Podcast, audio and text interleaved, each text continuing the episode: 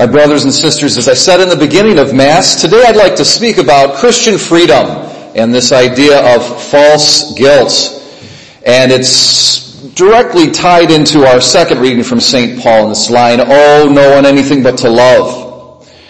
The first reading and the gospel are, are, very, very heavy passages and they're related to what I'd like to say, but only in an indirect fashion, so I'm going to treat them very, very quickly. Ezekiel is, is a prophet who's called to pronounce God's judgment against a sinful nation. In our gospel, our Lord is talking about excommunication and church discipline. Very, very heavy duty topics. This, the topic I'll be speaking about today is a, is a little more, uh, it's less heavy than, than those topics. Nonetheless, those two passages have something to do, I think, with what I'd like to speak about because in both of them, you see the need for a kind of courageous, bold freedom of expression that really does need to characterize the Christian's life. So uh, Ezekiel called to be a prophet, he's got to be courageous, he's got to tell it like it is. In our gospel, that first step in this process of interchurch discipline. We have the individual who's being sinned against going and speaking to the person who's sinning against them, and it's just one on one. And you know what? It takes some courage and some freedom of expression to be able to do that. Okay? And I'd like to tie this idea of courage and freedom of expression into this, the overarching topic here of Christian freedom and freedom from false guilt. We hear in our opening prayer today, O God, by whom we receive adoption, look upon your sons and daughters, that those who believe in Christ may receive true freedom. My brothers and sisters, we are the sons and the daughters of the King of the universe, who is not subject to anyone. So therefore his sons and daughters are not subjects, they are not slaves, they are free. And we need to live our lives in freedom, but we have to understand what exactly that means. St. Paul can help us to understand what that means. He says, owe nothing to anyone except to love one another. We need to be free of debts to others. We need to be free of obligations that we have to pay to others. Okay, how do we do that? What is Paul talking about when he says owe nothing to anyone? I don't think he's talking about finances, okay, or loans or anything like that. Most obviously, the way that we're free of debts to other people are, is simply from living a holy life and we're not committing any sins against other people, okay, so we don't owe anything to anyone. In that sense, that's an obvious way of living up to Paul's admonition not to owe anyone uh, anything. Another way we can be free of these sorts of debts that, that Paul is talking about is if we do do something wrong to the other person, we need to use that courage and that freedom of speech to be able to go to that person and give them a sincere apology. Alright? And that requires courage because we have to be vulnerable. We have to put down our defenses. Not make excuses for ourselves, but to be very sincere and honest when we give that person an apology.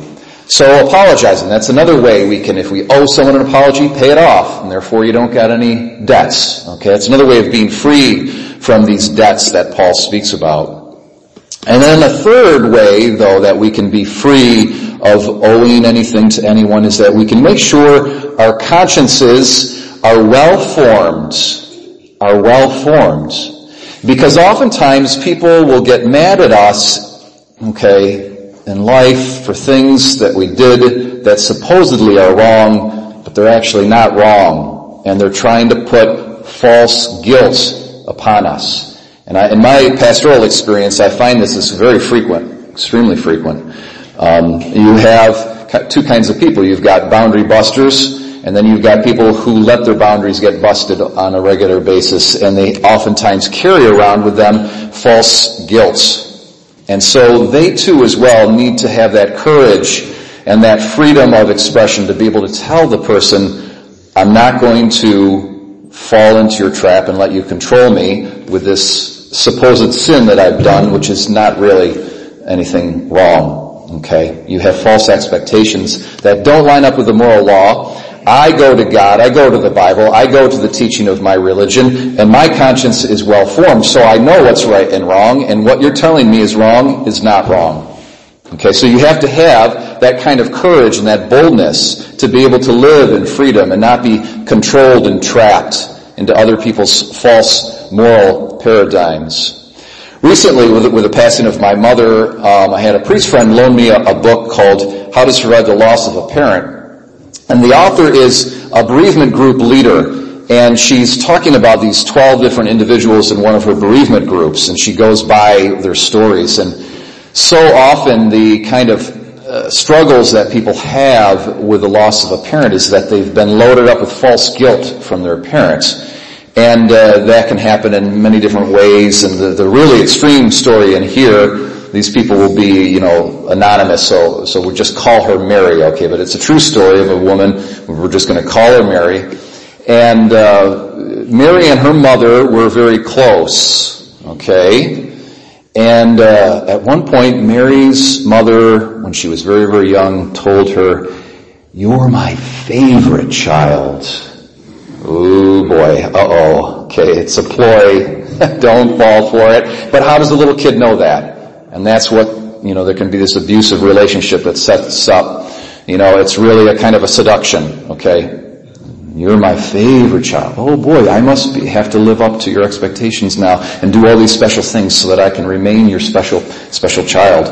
Alright, you're my favorite child. Mary and her mother would call each other between six and twelve times a day. Okay? Mary confessed to this bereavement group leader that actually she was closer to her mother than she was to her own husband and her own children even. Hmm. Okay, another, another bad sign, okay. Well, when Mary's mother started to decline in health, uh, she moved in with, her, with, Mary. Mary took care of her, which is good. God bless her. Uh, at some point though, she just didn't have the means, okay, to be able to take care of her mother. Her mother had to go to, into the hospital. Uh, well, Mary's mother wasn't too happy about that. Alright? What are you doing to me? You don't love me? Okay? Mary felt very bad because she evidently was doing something wrong to her mom by bringing her to a hospital. And the marathon phone calls would continue and she would visit her mom every day. And then God forbid her and her husband decided to go out one Friday night to visit some friends. And uh, she said to her mom, Mom, I'll call you when I get back. Well, they got back kind of late and she thought, well, you know, I don't want to wake her up. I want her to have her rest because she's not in a good condition. She needs her rest. So I'll call her tomorrow morning. When Mary called her mother Saturday morning, she got a tongue lashing. I waited up all night for you to call me. Okay.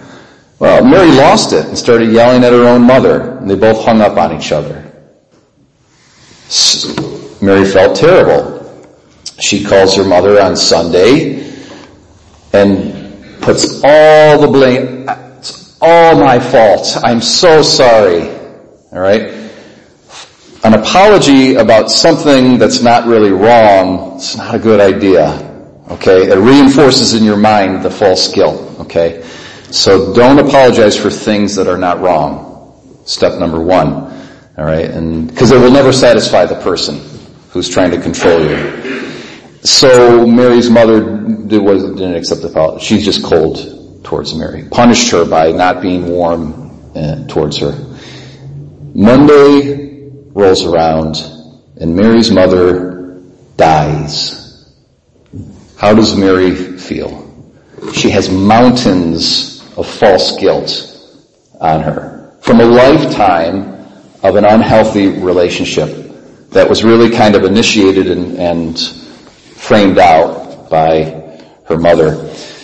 You see, Mary's mother mothered her daughter out of her own needs and her own emotional needs as opposed to Mary's true needs. Whenever you have the kind of an authority and a person who's being, uh, you know, sort of a subordinate who's being ministered to by the authority, and the authority ministers out of his or her own needs, whether that's a whether that's a real a minister whether it's a parent figure, whether it's any kind of person in a leadership position, the needs of the person being served need to be the foundation of that relationship.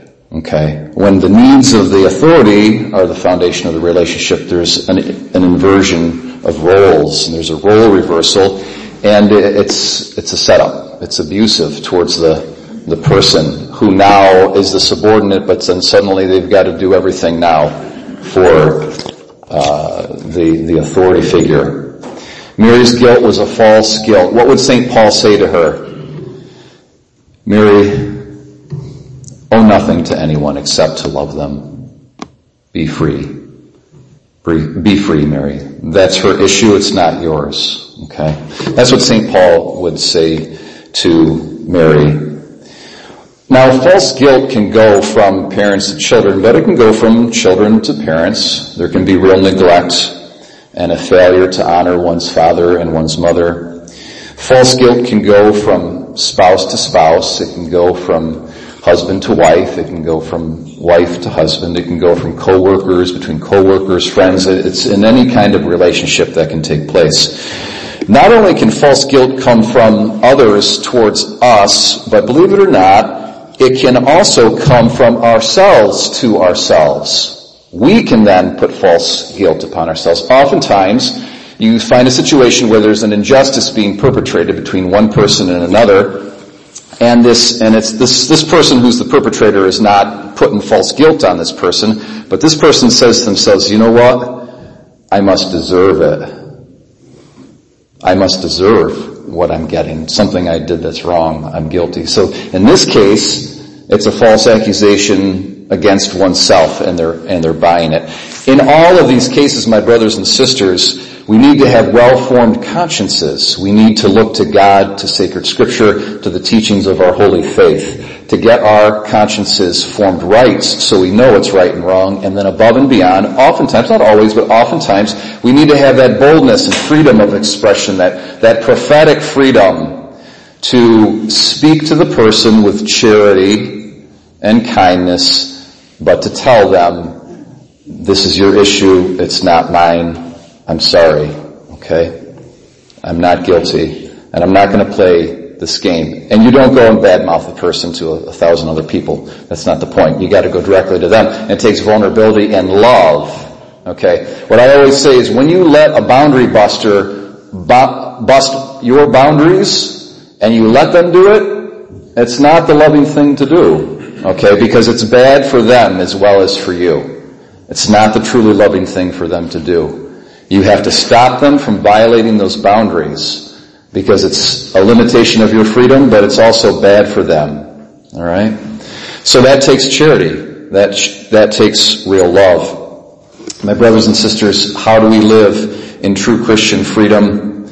We need to educate ourselves and be informed about moral truth not truths that we make up, moral truths that we make up or moral truths that other people make up, but moral truth as it comes to us from the true authority, that is God. Frequent celebration of the sacrament of reconciliation is a great way to live in Christian freedom because it's an opportunity to come and examine your conscience and try to fine tune it so that it's in alignment with reality and to have a conversation with a priest maybe, okay? And to speak with a trusted individual about what's right and wrong, to get clarification on issues.